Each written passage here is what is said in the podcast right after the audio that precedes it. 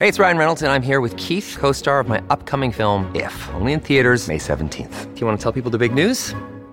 All right, I'll do it. Sign up now and you'll get unlimited for $15 a month in six months of Paramount Plus Essential Plan on us. Mintmobile.com slash switch. Upfront payment of $45 equivalent to $15 per month. Unlimited over 40 gigabytes per month. Face lower speeds. Videos at 480p. Active Mint customers by 531.24 get six months of Paramount Plus Essential Plan. Auto renews after six months. Offer ends May 31st, 2024. Separate Paramount Plus registration required. Terms and conditions apply if rated PG. Hello, everybody. This is Marshall Poe. I'm the editor of the New Books Network. NBN listeners like to read books and buy them. So we thought we'd tell you that right now, our friends at Princeton University Press are having a remarkable site wide sale. You can get 50% off books, including ebooks and audiobooks, with the code 50, F I F T Y, at checkout until May 31. You can save some real money on Princeton University Press books. I encourage you to go there and check it out.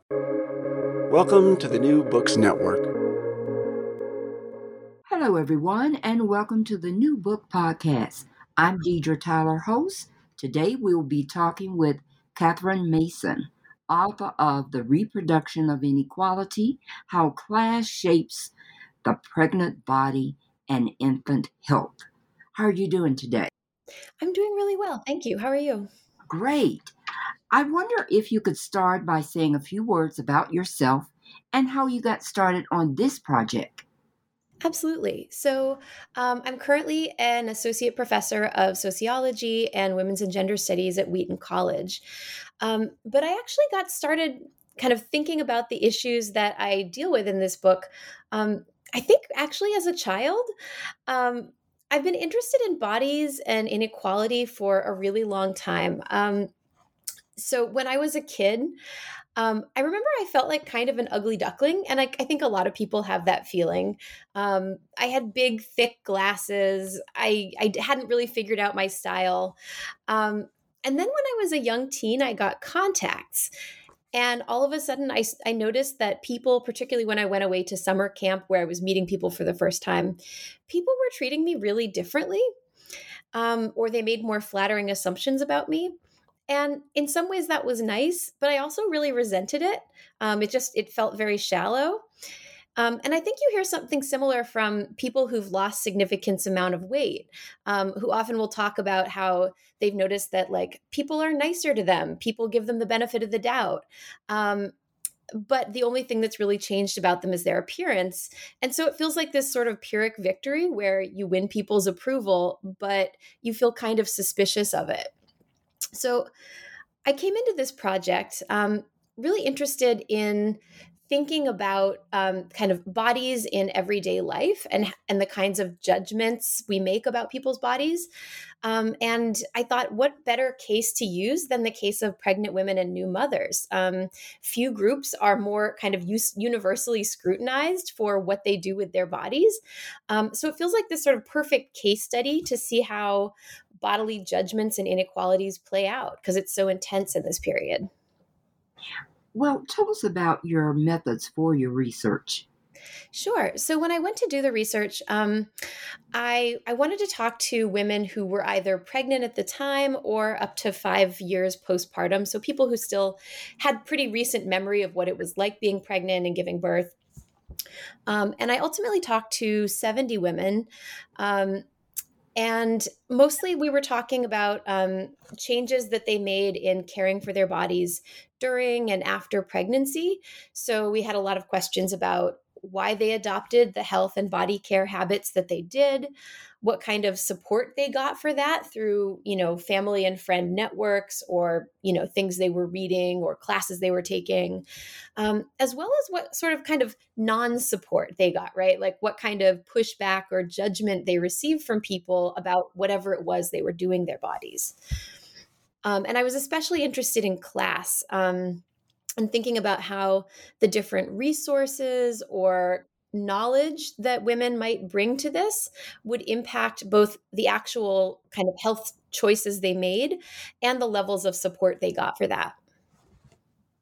Now, in your book, you talked about the stratified embodiment between women and the stratification of women's health. Tell us more. Sure. Um, so, one of the concepts that I develop in this book is something I call reproductive body projects.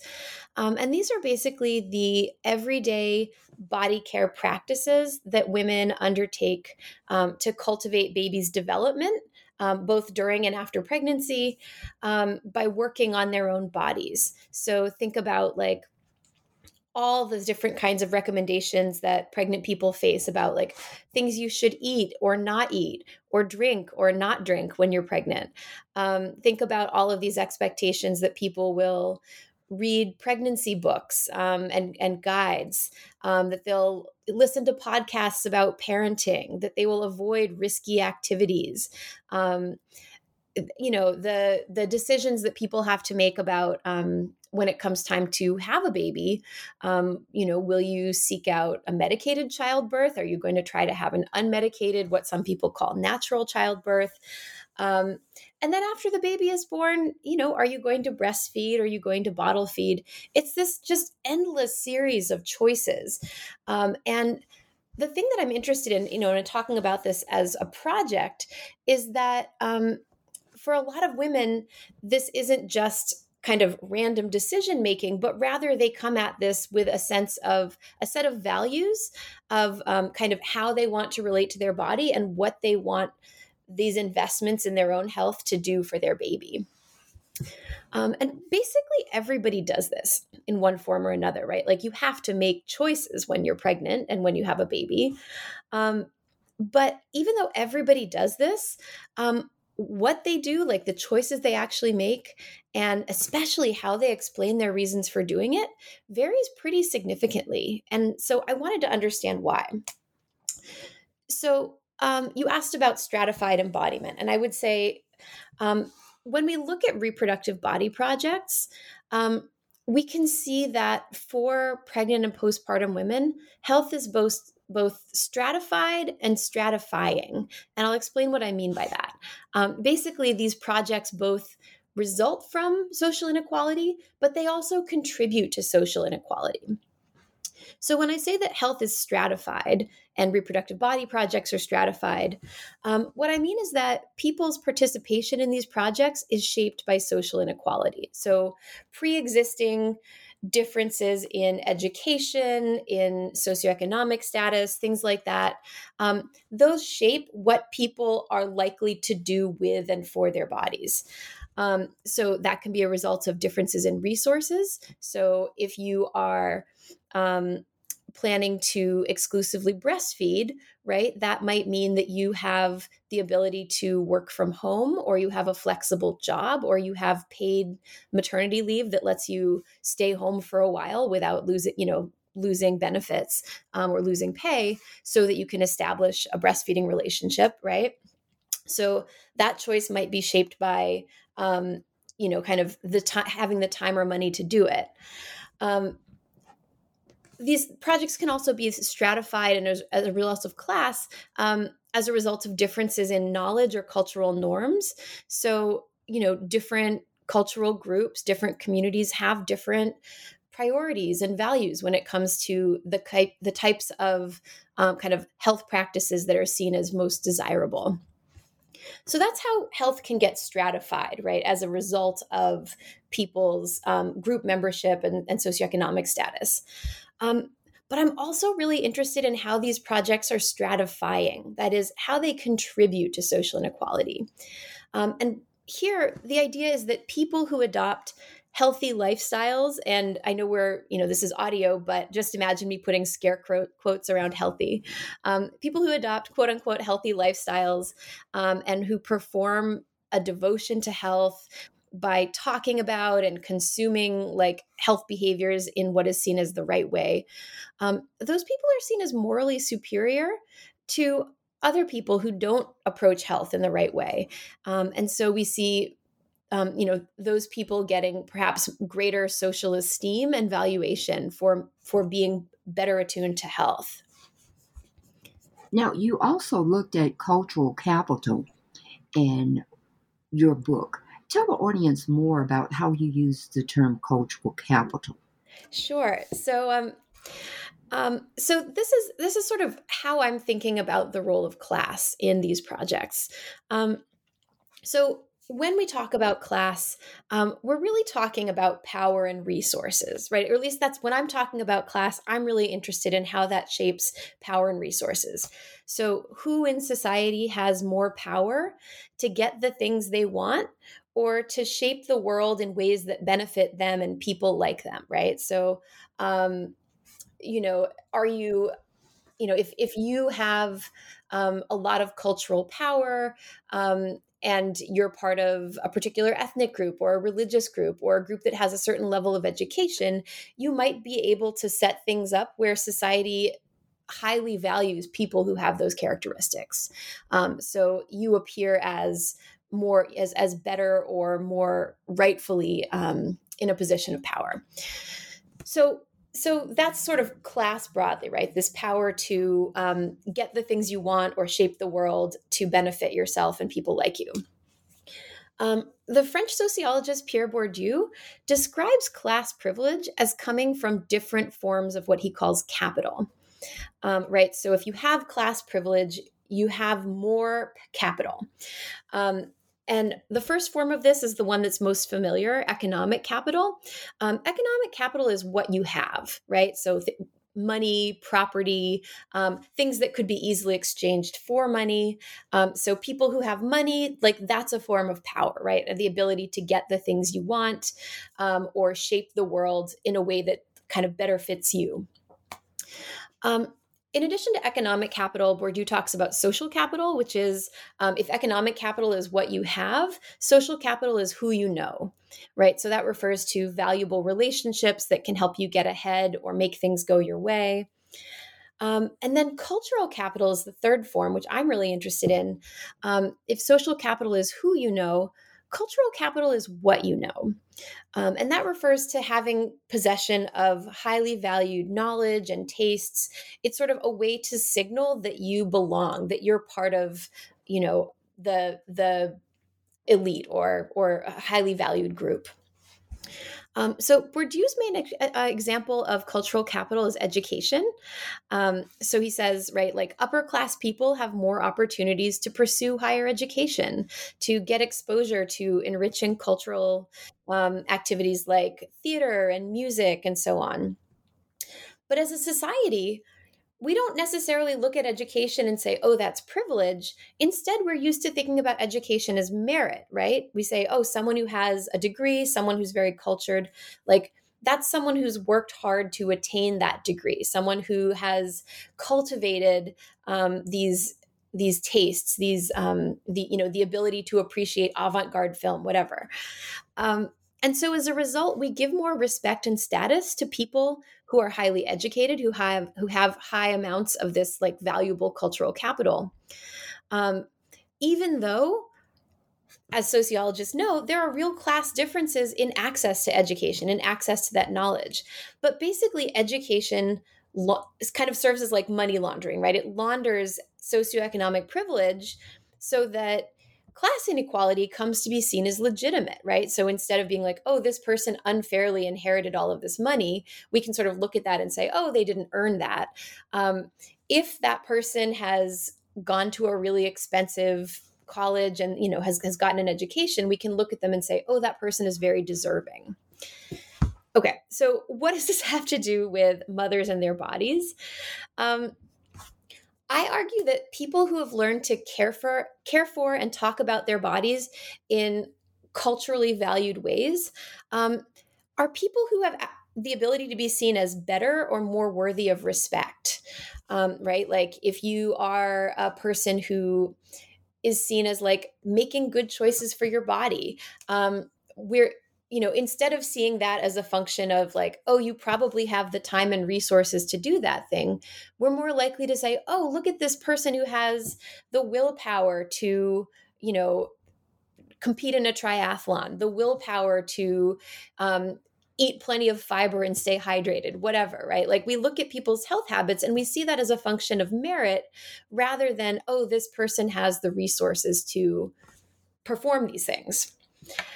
Um, so, so that's where I think about sort of cultural capital coming into people's um, body care practices. That they have these um, kind of culturally recognizable and valuable habits um, that then get we get read by other people as being kind of virtuous or morally good.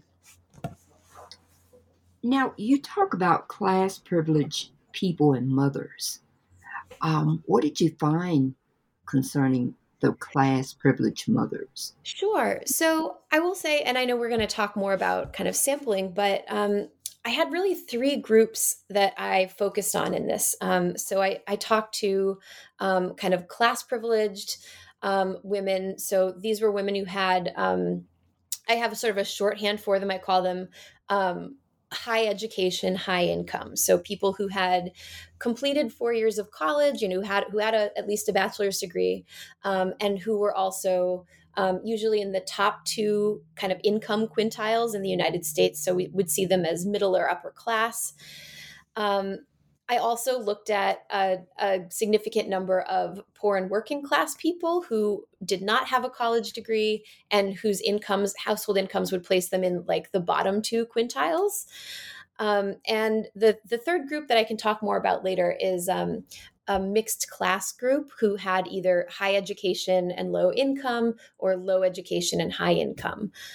Um, and so the thing about um, class privileged mothers um, is so in a lot of ways this was the group that felt most familiar to me right? Like i am someone who grew up middle class. I'm uh, you know a, an educated professional. So um, you know culturally i was connecting a lot more with some of the things that these um, that these respondents were talking about. Um, and some just some of the things that i noticed with this group was that they were really um, really good at communicating about themselves as experts um, and as, as like highly knowledgeable and dedicated to their own health and their children's health. So i would ask them questions about um, you know like tell me what you changed when you were pregnant. And i would get these you know dissertations on um, you know oh like i I read the Journal of the American Academy of Pediatrics. I, you know, I, um, I, I, I like shopped around for the best midwife. I, or some people would say, like, I actually, I'm already a super healthy person, so I just tweaked a couple of things. Um, so they, they were so ready to talk at length about the um, the many kind of intentional choices that they made for their health and for their child's development. Um, and, you know, which was interesting to me because I was thinking, like, I'm kind of the audience for these stories, but it's clear that you have some practice talking about this. Like, this isn't the first time that you've you know kind of defended or accounted for all of the things you're doing for your child um, and so that kind of thinking of those as narratives that these women had practiced telling was really interesting. And i was wondering about like why like why do they do this? Why like what is at stake in having these like really cohesive narratives about themselves as these kind of health focused um, moms? Um, a lot of them would would link it to identity. Um, so when i asked them about the you know the the projects that they took on when they were pregnant um, you know some women would talk about this in terms of um, you know like an athletic identity. So I had one woman who was like, "Oh, I always assumed I would have a natural childbirth that you know that I wouldn't have, um, you know, I wouldn't have an epidural, I wouldn't have induction, whatever, um, because like I run triathlons, I'm an athlete, I'm tough, I can do this." And so they linked the things that they were doing for their child's health, presumably, to their own kind of pre-existing identities. They were sort of cultivating this this narrative of themselves and who they were through these projects. Um, other women would talk about their professional identities. This woman was like, "Well, I'm a scientist. I'm a researcher. So um, when there's like an issue with my own health or my child's health, like I go to the literature, I read up, I you know I compare sources, um, and that's how I make decisions."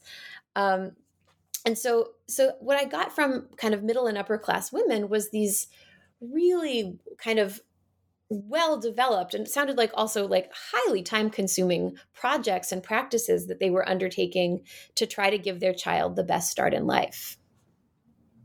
Well, you talk with women from San Francisco and the northern region of Florida. Did you find many similarities between the women and their hope for the future for their children?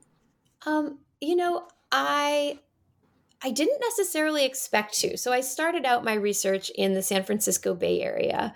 And I was I was thinking, you know, this like I'm getting some really interesting answers from people, but you know, when you're looking at the San Francisco Bay Area, it has a real reputation, um, you know, politically, culturally, as being this sort of crunchy, new agey, um, you know, liberal, multi ethnic area. And I was like, I don't know how much, like, I'm getting a lot of interesting answers about people's kind of health values, but I don't know how much that's going to be representative of like other parts of the US. Um, and so I I ended up deciding to have a comparison case, and I went to um, kind of rural northern Florida. So I had like urban San Francisco Bay Area, rural northern Florida. This is kind of close to Georgia. Um, this is not Miami, right? This is very much like um, in in a place with like boiled peanuts and alligators and swamps, um, uh, and and lots of football, and so I I expected that there would be kind of significant differences in food traditions. Um, you know, politically, these are different places. Um, it, I would say it was different when I did my research than now, right? Like Florida and California did not seem nearly so politically polarized at the time as they do today. Um, but I, I was expecting there to be differences.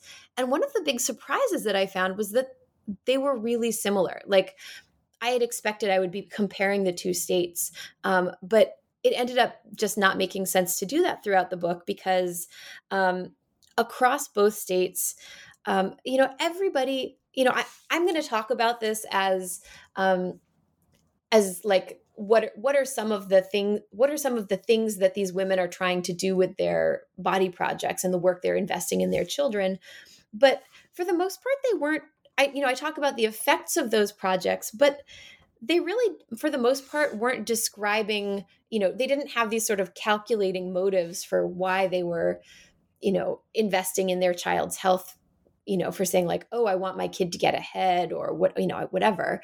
Um, they just they love their kids and they were like i want to give everybody said i want to give my kid the best start in life.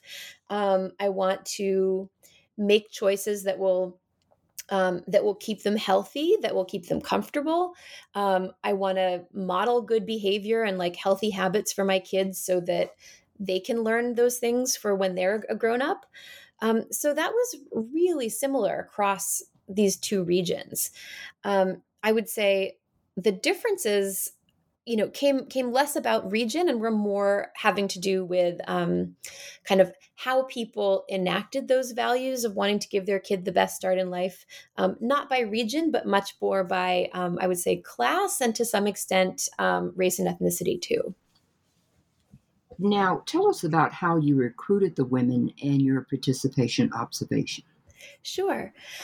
Um, so my point of entry was I was really fortunate to find some um, folks who were um, in the Women, Infants, and Children program. So, you know, this is a, a federal um, supplemental nutrition program that um, provides um, kind of supplemental nutrition, so vouchers for um, healthy and kind of nutritious foods, sometimes infant formula for people who are pregnant and postpartum, as well as children up to age five.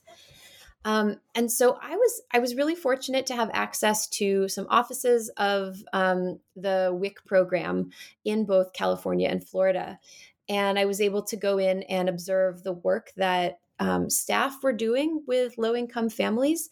Um, so if you don't know much about WIC, um, you know it provides vouchers, but unlike um, you know food stamps, uh, you know SNAP, um, and some other programs, it's not just the kind of financial benefit, but they actually do a lot of work around um, kind of nutrition education, um, prenatal education, nutrition education. Um, and so I was really interested to see what kinds of messaging women were getting about like what they should be doing with their bodies. Um, and so I got to sit in on both kind of one on one counseling sessions that um, WIC nutritionists would do with clients, as well as in some cases group nutrition uh, and group group counseling sessions. I remember a really powerful one I got to where it was a group of women who were probably seven or eight months pregnant, and um, it was a class with a lactation consultant showing them showing them kind of the nuts and bolts of breastfeeding, and it, it felt like a very special and privileged place to be as these women were about to embark on um, this very big new chapter in their lives. Um, so for lower income women, right, because WIC is for um, uh, families up to um, 185% of the poverty line, so it's um, it's limited to folks who are seen as lower income. Um, so I, I, attended these groups and I attended these sessions. Um, I also kind of put out a call to women who were coming through the offices on those days um, to ask if any of them would meet me outside of WIC for interviews, um, and and that was how I ended up getting most of my low income um, interviews. Um, but obviously, this wasn't where I was getting middle and upper class women. Um, so for those, um, in the two places where I I was doing my research, I put out calls to local, you know, um, kind of parenting Facebook groups, um, uh, each place had local listservs that were really active where I advertised my research. Um, and I also got, got a chance to do some participant observation at um, kind of maternity related group classes. So I attended a meeting of um, La Leche League, right, which is a um, which is an or, an organization that supports um, breastfeeding parents um, and and and kind of teaches them how to do it and offers support. Um, so I attended a La Leche League meeting. I went to a baby boot camp uh, workout class, which was kind of postpartum fitness. I will tell you, those moms were in really good shape, and it was really hard to keep up with them. Um, even as they were pushing strollers, you know, they were jogging around a park, and I was panting to keep up.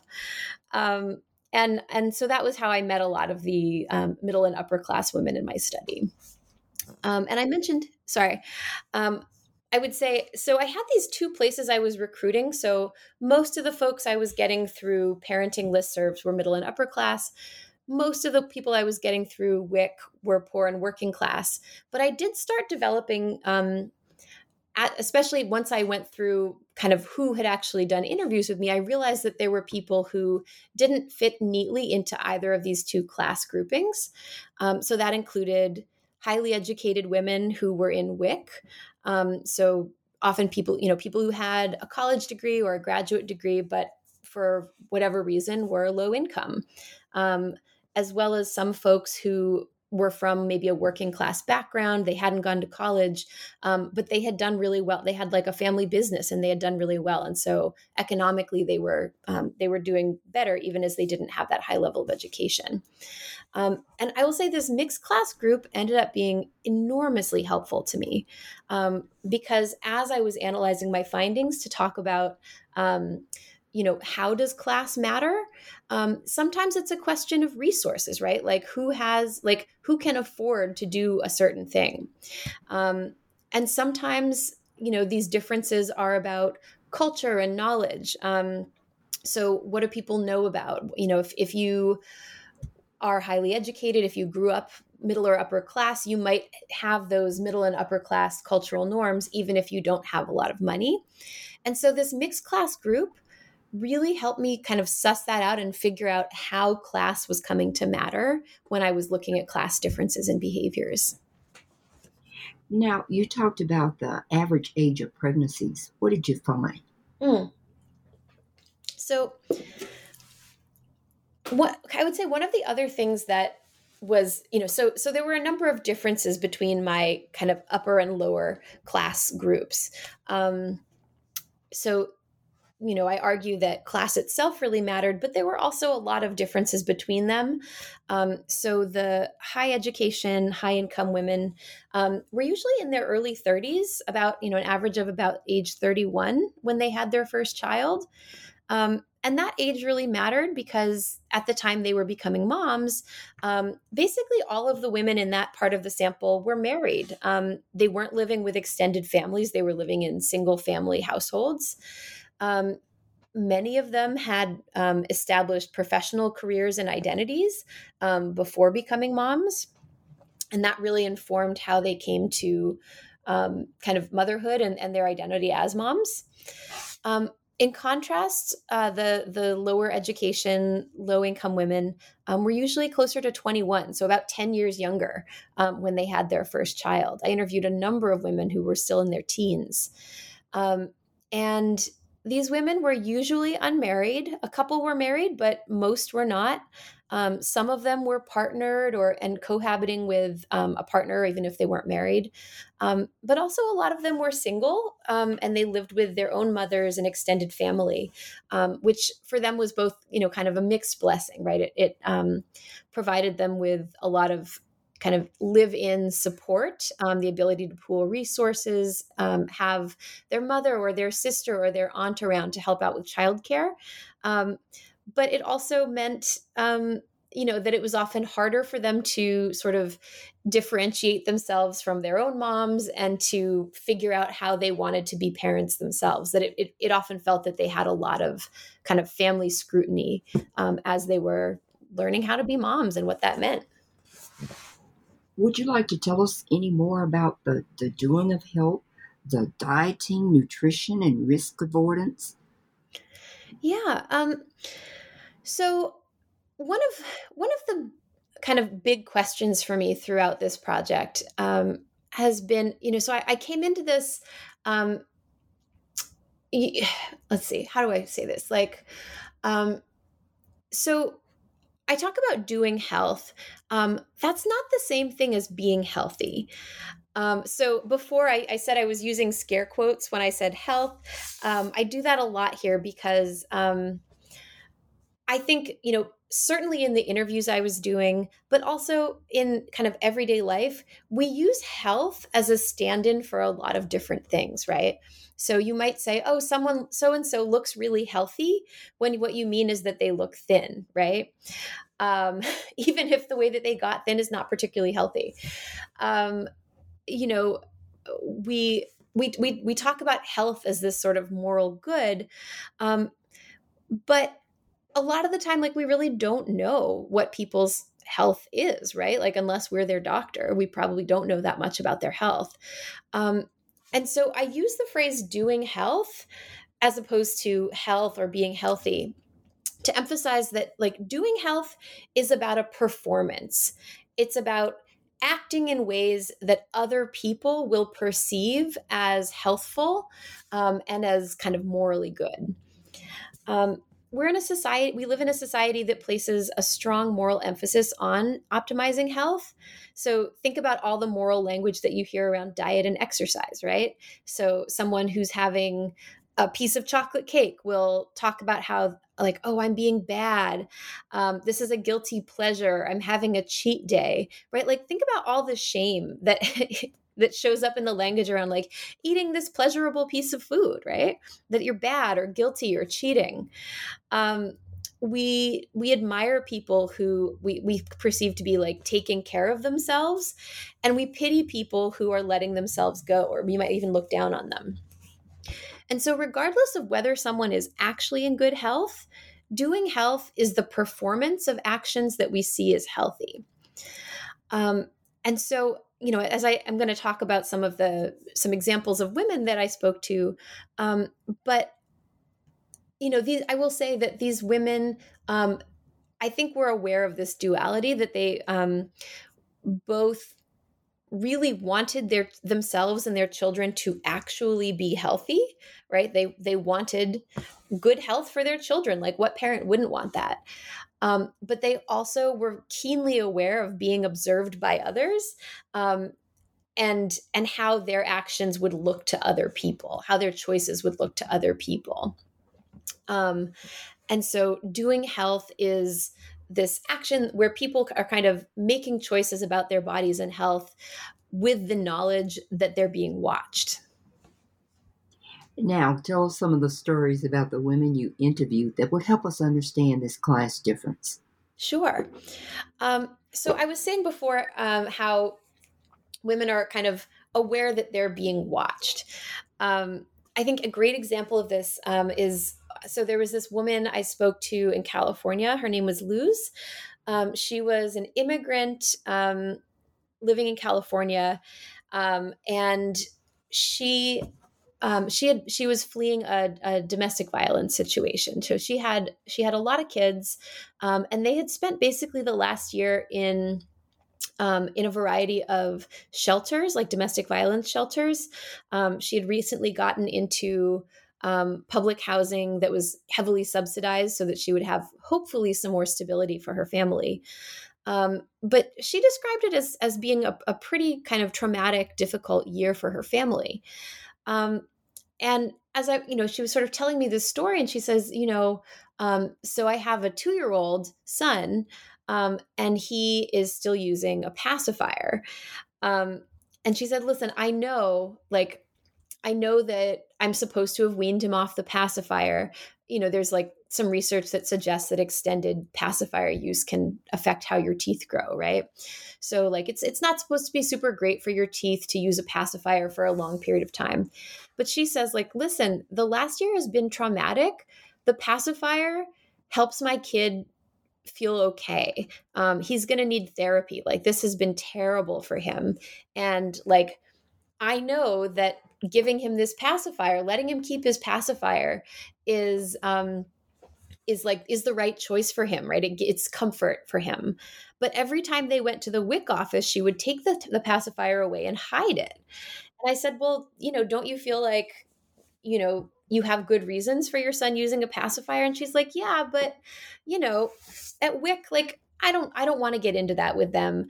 I don't want to deal with a lecture about how my kid needs to be off of a pacifier. It's not toddler, you know, it's it's not therapy. I don't want to like I don't want to tell them all my business. Um, so she just basically avoided the topic. She knew she was going to be scrutinized. She knew what people were going to say, and just tried to kind of, of kind of head that off by by basically just like hiding this thing, right? Hiding this thing that she was doing. Um, in contrast, so so right, so Luz was um, very much kind of poor. I think I would say she had like basically no income. Um, contrast this to another woman I spoke to, um, who I call Britta, who was um, a white, kind of middle, upper middle class woman um, who told me about what she did when she was pregnant. Um, and she was classified as, I can't remember, overweight or obese. Um, but basically, her doctor started trying to talk to her about her weight and saying, you know, like in pregnancy, it's really important that you manage your weight, blah, blah, blah, blah, blah. And she basically, like, stopped him in his tracks and said, um, she said, you know that BMI is bullshit, right? And she proceeded to just kind of like lecture her doctor about how you know the history of the body mass index and um and why it is not a good measure of health um and she was like and but anyway it doesn't you know maybe it's useful for other people but it's not good for me because like i know what the number on the scale says but you have to understand like my blood work shows that i'm in really good health and i hike every day. So that scale has nothing to do with me and i want you to treat me as an individual. Um, and you know hearing her talk about this i was struck by how like how much confidence she had in basically being able to speak to her healthcare provider as an equal, um, not as this authority figure who she had to just obey, but instead to kind of push back and say, no, I demand that you um, address me as like an individual and, and kind of personalize your care for me. I don't want you to just treat me by the numbers. Um, and I think about, you know, Luz and Britta's stories, I think is illustrating how women in different classes responded. Like they all faced this surveillance. Um, but middle and upper class women often had like the language, the education um, to be able to claim expertise and to sort of claim that they were good mothers. So if, if they were facing this surveillance, they would more often respond directly and say no i'm making good choices let me tell you about why i'm i actually am healthy poor and working class women, I think, sometimes felt disempowered in these in these kinds of interactions with health authorities. And so even when they felt confident in themselves that they were making a good choice for their child, um, they didn't really feel empowered to um, kind of confront healthcare providers and health authorities, and instead tried to just kind of avoid the topic or you know they would listen to what the healthcare provider was saying and then they would go do the thing that they believed was right now what is the overall message you want to leave the audience with once they finish reading your book? Um so i would say i think there are two takeaways right? So a lot of the time when we talk about health policy in the united states um, so often you know, we look at the health problems that low income communities face and we say if only we could make especially when we're looking at like health habits and and lifestyles and we often say if only we could make you know poor and working class folks like do the same th- things that middle class folks do if, if we could just get them to act more like middle and upper class people they would be healthy um, so it's this very kind of individual behavior uh, you know, kind of individual determinants of health um, approach. And, you know, I'm a sociologist, so I think that's probably not the most helpful approach anyway. But in response to this, you know, this sort of theory that basically to make low income people healthier, we have to make them act more like middle and upper class people, I would say two things. Um, first, a lot of the education that I saw being targeted at low income folks was like, well, we know that you don't have very much time and you don't have a lot of money, but like, here's how to here's how to cook something healthy on a budget.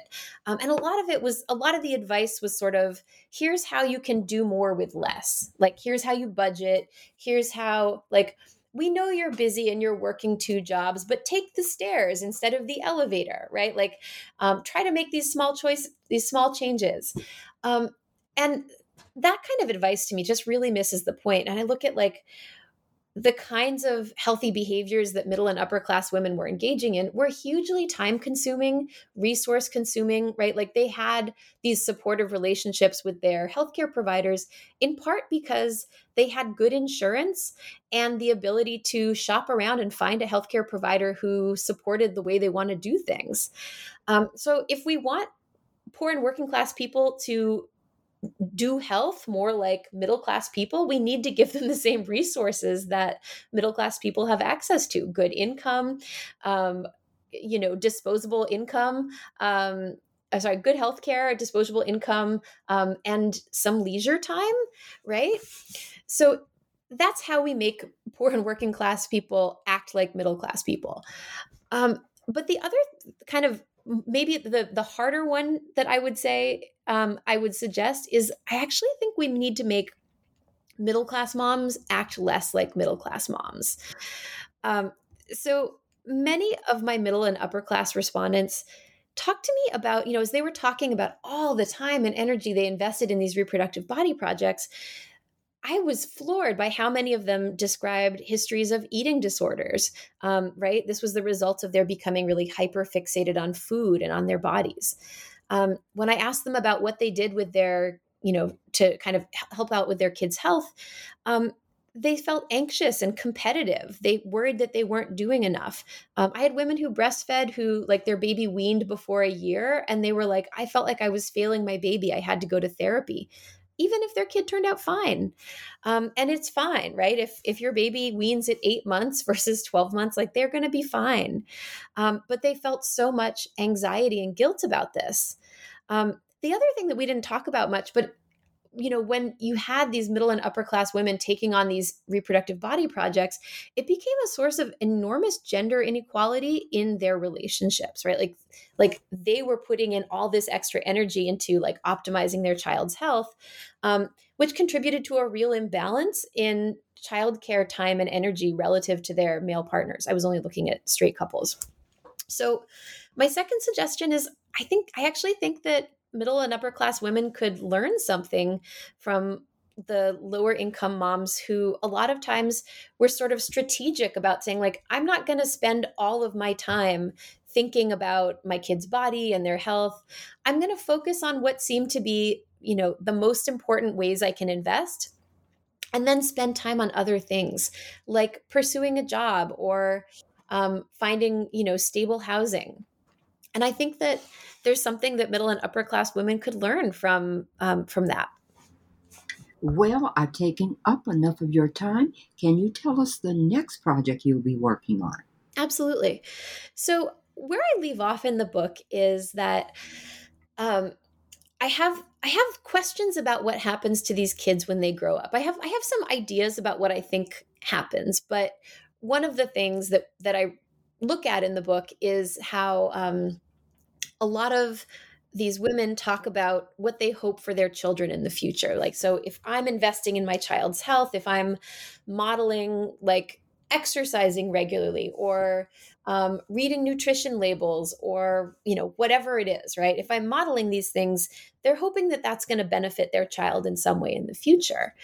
Um, and so i'm really curious about like will these lessons they learned in childhood make a difference in their adult lives and so my next project which i'm just getting started on um, is going to be about looking at bodies in the workplace so asking what kinds of benefits might come, if any, um, from having the right kinds of bodies or body care habits. So, you know, do do the things that you learn about nutrition and exercise and and engaging with medicine um, do those matter for your status for your professional success um, etc when you grow up so i don't know the answer to that yet but i'm i'm really excited to find out well we'll be looking forward to that project Again, we've been talking with Katherine Mason, the author of The Reproduction of Inequality How Class Shapes the Pregnant Body and Infant Health.